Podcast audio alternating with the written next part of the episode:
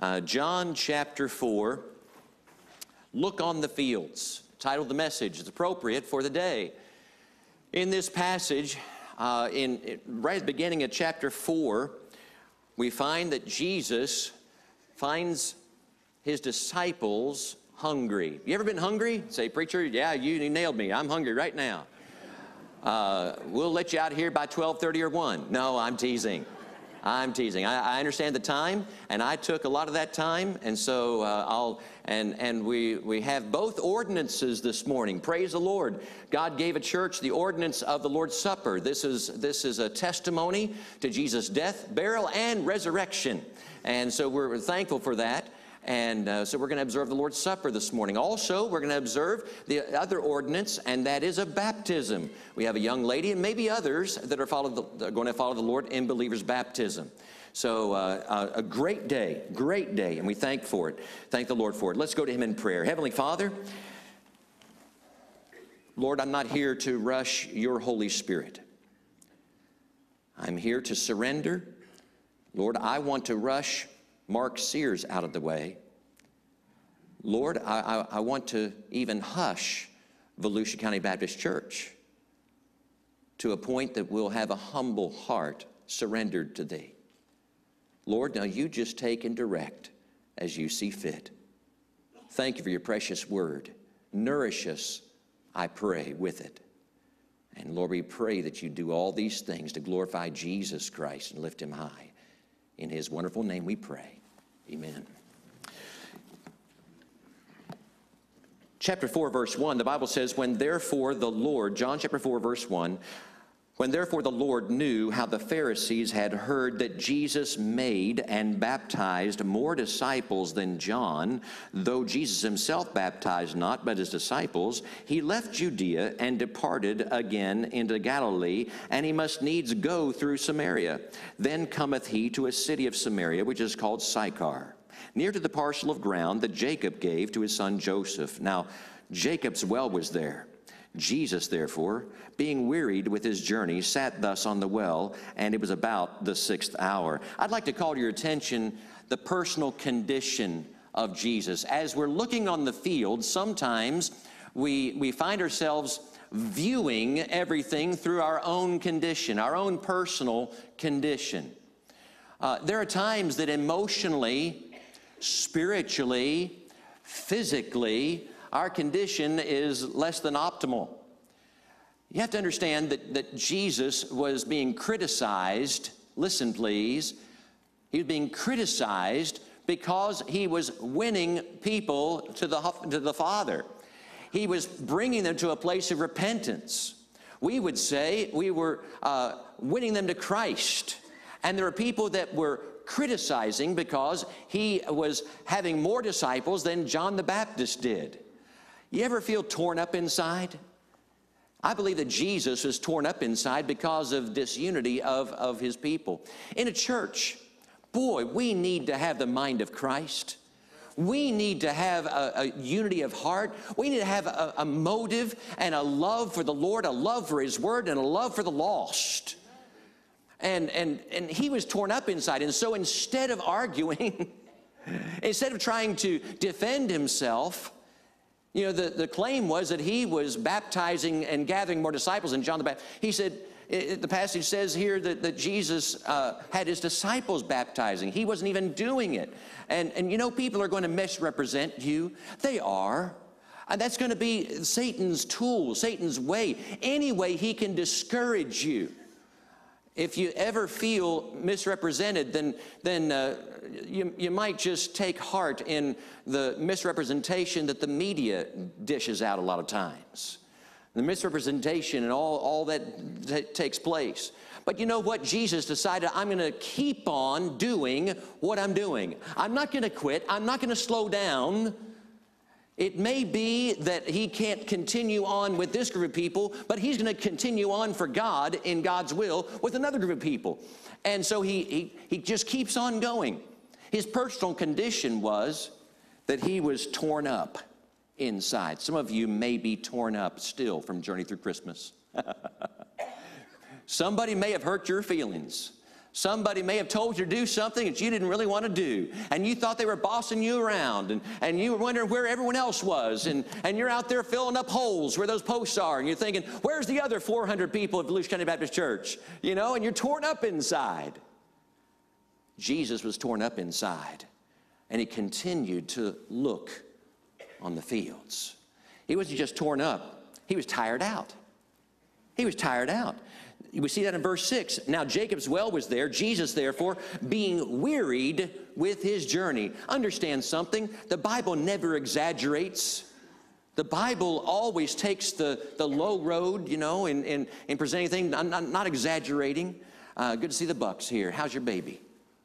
Amen. God bless you. Amen. Good to have the Veals here, uh, back back down here. Uh, I'm sorry, just little little you know quick things here. Uh, seeing some seeing some folks. Um,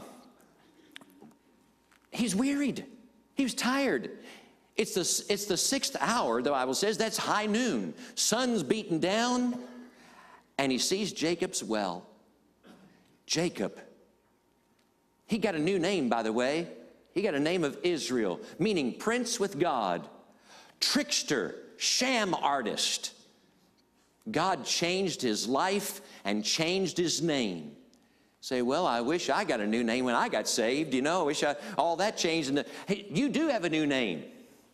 And only you and Jesus knows the new name. And one day he's going to tell you his new name for you when he sees you face to face. Isn't that going to be great?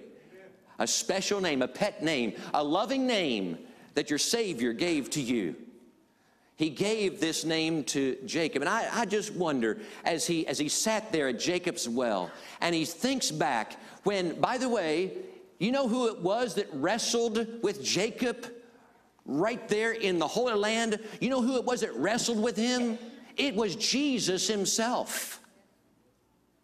You see, he received worship, and no angel would receive worship. And he blessed Jacob. You know, folks, we need God's blessing in 2020. Our families need God's blessing. Our church needs God's blessing. Let us never think for one moment that we've got life by the tail. May we never think for one moment, no, no matter how many zeros you have, it's all important that you have at least a one or two uh, in that number. But, but no matter how many digits your bank account represents, you can wake up tomorrow and the stock market has gone through the basement and the banks are all locked and all the funds are gone, and the only thing that you have is the money in your wallet and the things in your home. That's all that you can guarantee yourself. It happened before, it could happen again. Please don't put your trust in the things that you've amassed and that you've gathered. Put your trust in Almighty God. Put your trust in the one who holds tomorrow. We need God's blessing. And I wonder if Jesus was just remembering there at Jacob's well the life that was changed, a nation that was formed. And he's just sitting there, and here comes a woman. Now he's torn up, he's tired out. You know, he's already got his spiritual card punched. Already, you know, a lot of people think, already been to church Sunday morning. I don't need to come, come back on Sunday night. You know, you don't need to come back on Sunday night. Preacher said it, write it down.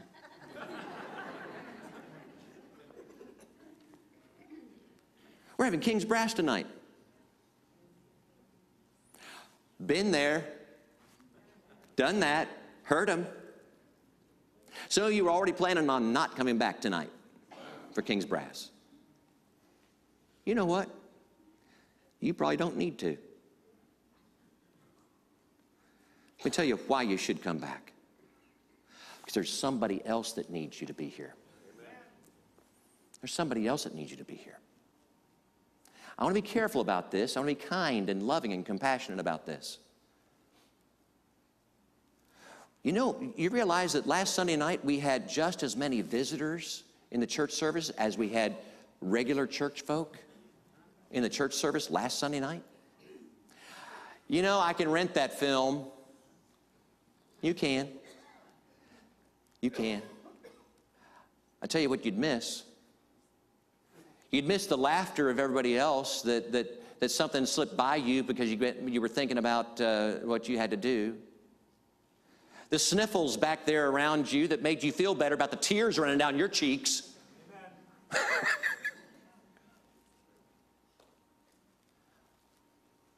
but you know, when these first time visitors came back from Journey Through Christmas to see the film, they needed to have you shake their hand, look them in the eye, and say, It is so good to have you here today with us at our church. Please come back. I know this is a film, but come back for regular church service. It's exciting. The music's a blessing. And I mean, look into the Word of God, get plugged into a class, and please would you come back? You know what that would do? That would have an impact on someone for eternal soul, for eternity, because you came back and you didn't need to but somebody else needed you to be here. We're going to have more of those, more of those guests, more of those visitors, God willing. Who knows? I don't know. I always grew up this way. I always grew up being, being taught if the doors are open, have your seat in the seat. Find a place to serve. Okay, enough of that.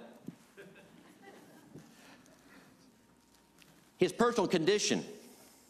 He was torn up, he was tired out, and here comes this lady. Here comes this visitor. she walks up there and she's got a pot. She's going to uh, put water from, from the well. And he asks her, says, May I have a drink? And she points out something to him that he does not have anything to draw with, and it's a long way down. So he had to ask, May I, have, may I please have a drink? And there was some, some uh, a common need. When you're talking with someone about Jesus Christ, it's, it's very wonderful when God gives you a point of common need.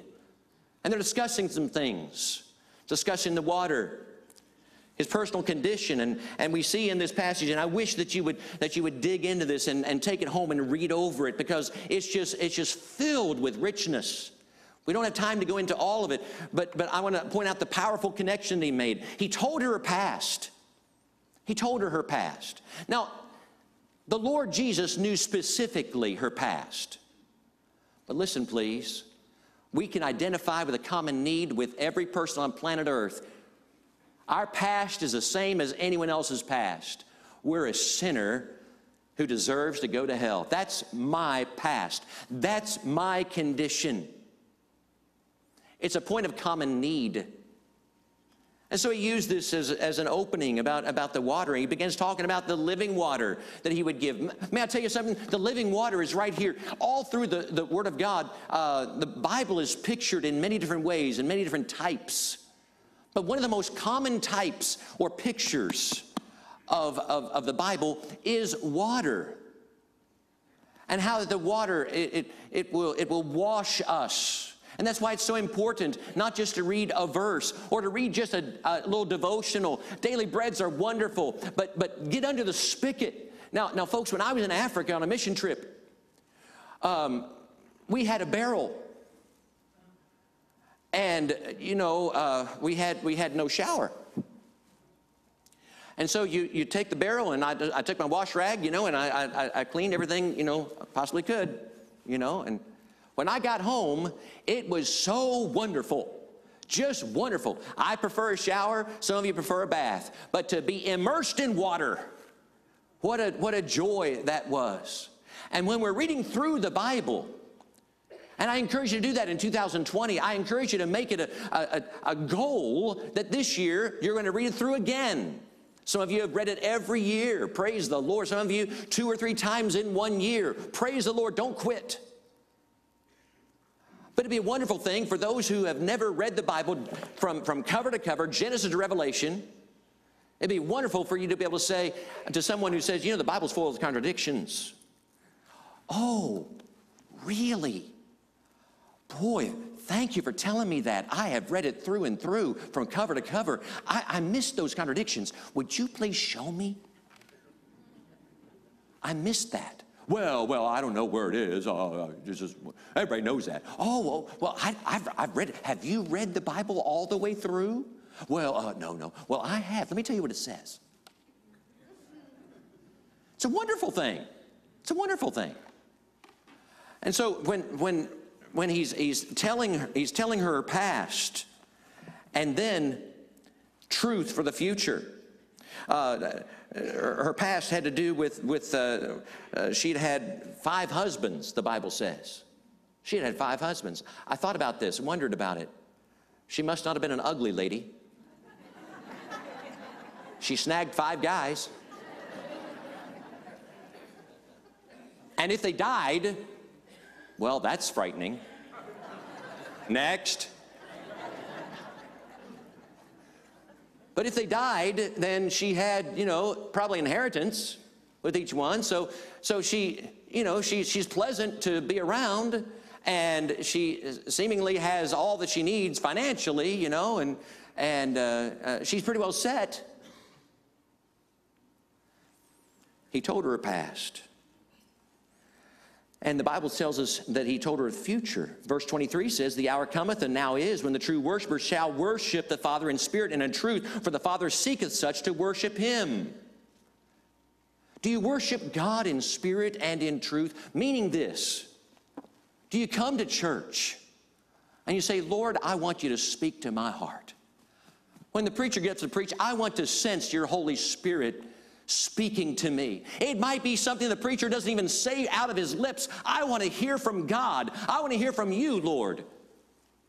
Worship in spirit and in truth. And in truth. Now, folks, today we didn't have a lot of music. Uh, we, we did a lot of other things. We didn't have the choir sing. We didn't have a special uh, before the message. Oh, no, we didn't worship. You know, you can, you can worship in a room, gather together with three or four people, open the Bible and pray and tell God how thankful you are to be a Christian and how thankful you are that heaven's your home and that He's given us His Word. And they're one day going to see Him. If the worst thing happens to us, the best thing that ever took place in our entire life, we're going to see Jesus face to face, breathe heavenly air. Amen. Amen. And just thank Him for His goodness. Worship Him. Tell people the truth. Tell them in love. Tell them in love, but don't, uh, uh, don't, don't uh, mealy mouth the truth. The Lord Jesus did not water down the truth when he told her. He said, by the way, and the man that you have right now is not your husband. you know, it's known. But she didn't think that he knew it. You know that God knows everything. He knows what happens in the, in the, in the corners his personal condition, the powerful connection. And last, I want you to see the public confession. The public confession. Look at, at verse number 29. We find that, that, that she, she uh, well, let, us look at verse 28. The woman then left her water pot. Pause there a moment. What did she come there to the well for? Tell me. Water. And Jesus told her, If you knew who it was that spoken to thee, you would ask me for living water and you would never thirst again. Well, she's focused on the physical and said, Well, you know, how can you get the water? You can't draw it. And all he had to ask me for is, and, and he had to turn her attention to the spiritual thing, spiritual realm. And once she put it together that he was Jesus the Christ, the Messiah, the Holy One of Israel, the promised one of Almighty God, once she put that together, and she put her faith and trust in him, she forgot about her, all her other needs. She left the water pot. She got the living water. And the Bible says in verse, uh, verse number 28, and went her way into the city and saith to the men, Come, see a man which told me all things that ever I did. Is not this the Christ? Come see this man. I mean, hey, this is. She began telling him, telling him. She testified of Christ to others, told them about Jesus.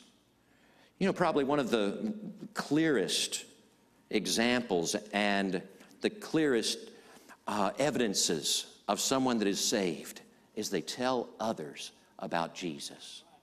Do you tell others about Jesus? Do you love him in that way? You know, I've told people about Chloe. She's my youngest, newest granddaughter. You know why? Because I love her. Do you tell people about Jesus? Maybe we don't love Jesus the way we really should, or else he'd be on the tip of our tongue. She went back and she didn't care what people thought about her. She didn't care about if they if they would not believe her. She was going to just her heart is overflowing and bubbling. She's telling others. You will have to admit that some of you are surprised how receptive people are to the truth and to, and to compassion and to love and kindness. You be, you'd have to admit, some of you are surprised when you gave out those Journey Through Christmas tickets, how, how amazingly receptive they were. And that had no gospel message on it. Please make sure that you've got gospel tracts. We've got them back there. We've got tons of them uh, uh, available. Have them ready, have them available. Maybe you can't witness to them. Maybe that track will witness at midnight that night after you've long since gone. His personal condition. I, I would come on Tuesday night and I'd be a soldier of the cross and I'd take some of those visits and follow ups. I, I would do all those things and things, but you have to understand, I'm just plumb worn out. Jesus was tired, his personal condition. And whenever he met somebody, there was a powerful connection. And then there was a public confession. I want you to call, call your attention to this one last thing. His disciples. Now, where were they when all this happened? They went to Publix. because Chick fil A was closed. Everybody knows the disciples always go to Chick fil A. I'm teasing. They went and they, they brought back food. And all this happened and took place, and she is leaving as they are coming. How many disciples does it take to go to the grocery store? Twelve.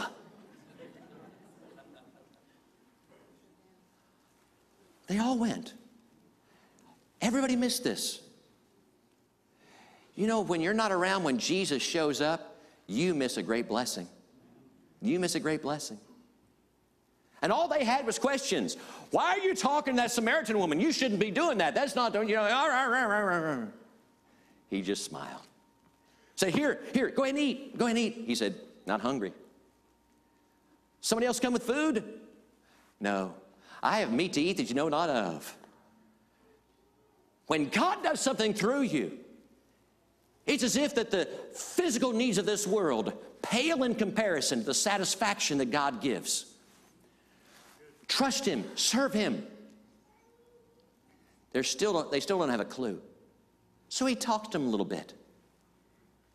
He says, Some of you are, are going to reap where you haven't sown. When you hand someone a gospel tract, when you give someone a witness, and that person miraculously gets saved, let me tell you something. It wasn't because you were the greatest evangelist in all the world. It's because some grandmother has been witnessing and sowing seed and, and giving the gospel, and some Sunday school teacher gave the word of God, and some preacher faithfully gave the gospel, and all the way through, the Holy Spirit is moving upon that person's heart, and then you come along and you obey God, and God says, Give them a nudge, and that's all they needed to get saved. Wow, what a great soul winner I am. No, no, no, no, no, no, no. God just said, give him a nudge. He says, You're entering into their work. And one day, God's going to level the playing field. And the person who had the privilege of praying with that, of that, uh, that teenager or that mom or dad and lead them to Christ is going to get the same reward that Sunday school teacher did and that grandmother did, and so on and so forth, because we're all part of the harvest. And he says, Say not unto yourselves, there's four months yet unto harvest. Now, in the Bible, the harvest is referred to as the judgment. That's the picture. It's a picture of, of coming in with a sickle and taking of the wheat. I've got time, preacher. You know, we, we do Soldiers of the Cross every week. Tuesday night visitation, 6.30. I can't make it this Tuesday, but I'll, I'll make it probably sometime in February as soon as I get some things worked out and some things, you know, all handled. And, you know, I, I, I, as soon as I get my, my work changed and all this kind of thing, as soon as I can get a babysitter and as soon as I can do this and do that. And by the way, I can come up with a bunch of excuses if you run out of any. I can, I can help you. I've heard a lot. I've given some of them. says, Say not ye that there are four months yet unto harvest. As I look out there, the barley wheat, the barley wheat was growing, and it was green like grass. When harvest time comes, it turns golden, and in the sun it, and it sometimes looks white. When they were looking at it right now, it was green. So, what was he saying? What was he talking about as he's, as he's telling his disciples, explaining himself? What took place while they were gone? Says, Look on the fields. Look, look, look. They are white, all ready to harvest.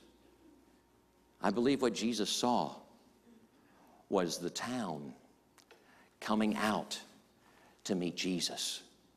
And as they came, and they had their heads covered in, in, in the white you know, for the sun not to beat upon them. And all through the field, here comes these people. Droves of people. And he says, Look, look on the fields. They are white, all ready to harvest. The judgment is coming. And many believed on Jesus that day because Jesus, in a personal condition, when he was tired, tuckered, torn up, he took time for one dear lady, one soul, one person. One person makes a difference. One person. That one person led to a citywide revival. It wasn't like those that, that uh, had the swine and, and begged Jesus to, to leave their city. They came, they came out and he stayed for a couple days and he ministered to them because of one person. The one person that God moves upon your heart to see saved, that person can affect many, many souls. Look on the fields. Let's pray. Heavenly Father, thank you so very much for your love, your, de- your devotion to us, your sacrifice for us. And Lord, without you, I am nothing. I can do nothing. And without you, I am worth nothing. But with you, in control of me, Lord, I'm just a glove that you can use in a mighty way. I invite you to put me on. I invite you, Lord, to put on Volusia County Baptist Church like a glove. Lord, use us to touch people, to look on the fields. Our heads are bowed, our eyes are closed. There are some people seated here that you do not know Jesus in the personal way we're talking about, like this lady met Jesus. She's just like the rest of us. She's a sinner in need of a Savior. We can just pause with the music just for a moment. Thank you so very much. If your life ended when that music ended, where would you be right now? You'd begin your eternity. And where would that be? In heaven or in hell? If you know Jesus as your Lord and Savior, it would be in heaven. If you don't know Him in the personal way of salvation, it would be in hell. That is the truth. Would you pray and ask Jesus to come into your heart and life to forgive your sins? He will save your soul. If God is speaking to your heart right now, let me do what I would do if I were sitting in your living room, on your couch right beside you. I would lead you in a prayer, something like this, but if you pray it to God and mean it, God will save you today. Pray from your heart right now, would you? Dear Lord Jesus, I believe you died on the cross for me. I believe you rose again, proving that you're the Son of God. I ask you to come into my heart and my life and save my soul. I'm trusting you, Jesus, to take me to heaven when I die. Thank you, Lord, for saving me.